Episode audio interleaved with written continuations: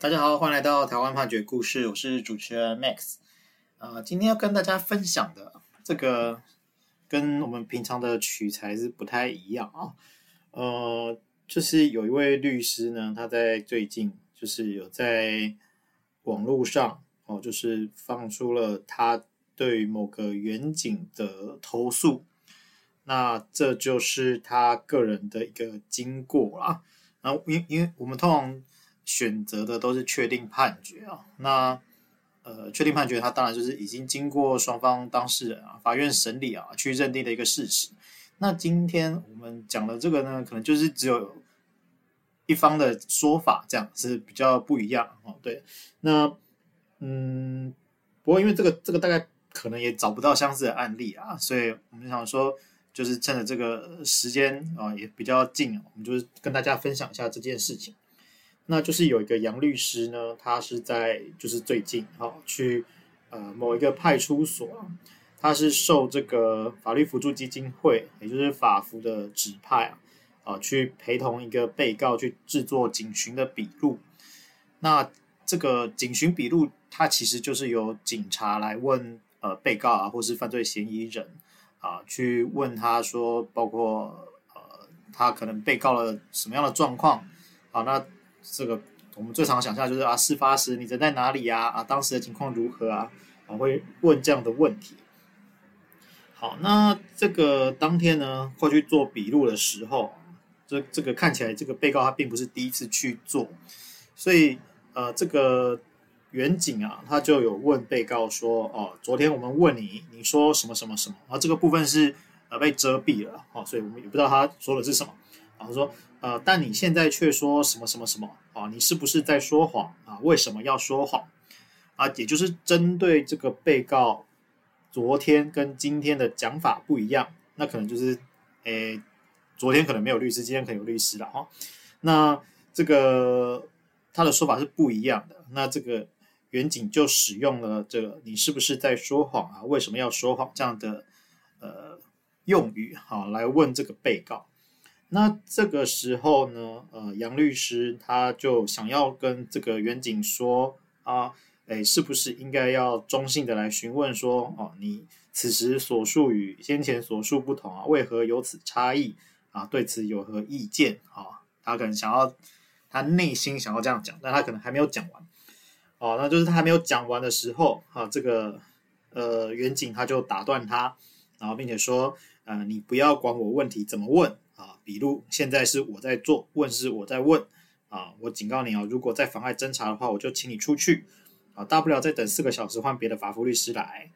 啊，你不要管调查局怎么做笔录，这里不是调查局，哦，我再次严正的警告你，不要打断我问题，好，不要打断我做笔录的节奏，啊，如果再一次妨碍我做笔录，我就请你出去，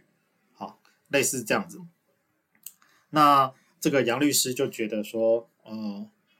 这个这个态度是很不行的，所以呢，呃，他就认为说，他这样的态度已经让陪同侦讯的这个辅助律师，也就是他本人哈，这个心生畏惧啊。那即使哈，他看到这个远景有不正讯问、诱导讯问这些不正的行为，他可能也会害怕到不敢提出异议啦啊，因为他可能异议啊就会被赶出去。不好意思，这样子，所以呢，他就有做一个投诉的行为啊，并且把这个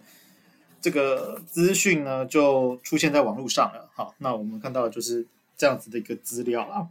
那其实会想要做这一集，就是因为我一个算是学弟啊，他就来问说，哎，这种状况，那我就回想起，其实我个人第一次去警察局陪同被告做笔录的时候，差不多就是就是碰到这样的状况。那我们，呃，我当时的状况其实会是说，呃，被被告讲的意思啊，他的他的句他的文字，我听到的啊，跟呈现在笔录上的似乎有所不同。好，那我我我们人在律师人在现场，好，那当然是要为了被告的权益好去说明，说，哎，我听到的是怎样？好，这个这个东西，我觉得是应该是要表达。啊，但是当时呢，就是我碰到的状况也是说，哦，不要打断我问笔录的节奏，好，你再说我就请你出去，好，确实是会，确实是有碰到这样的状况，好，那所以在这边要跟大家说的，其实呃不不是说社会上有这样的状况啊。我要跟大家分享的是哈，哎，我们如何不要碰到这样的状况，或是碰到这个状况，哎，如果你是被告，你你可以怎么处理？那其实呢，呃，为什么律师在这个时间点要跳出来问啊？其实就是被告的回答，好，可能会有一些被带偏哈，不够精准的问题。那这些问题有可能是问话的人呢，不管他是有意的或是无意的啊。他在这个一问一答的状况之下，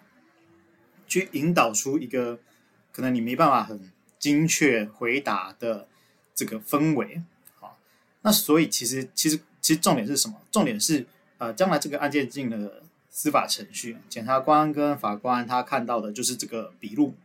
所以只要你的笔录记载的，好，跟你的意思是一样的，好，那其实就就好了，好，那。所以我们要如何去确保呃笔录记载跟你的意思一样？首先最重要的就是被告在做警询的这个人，你自己要对于自己的主张是很清楚的啊。那，如果你自己的主张都很清楚，那当然你做不出好的笔录。所以呢，有几个重点啊啊，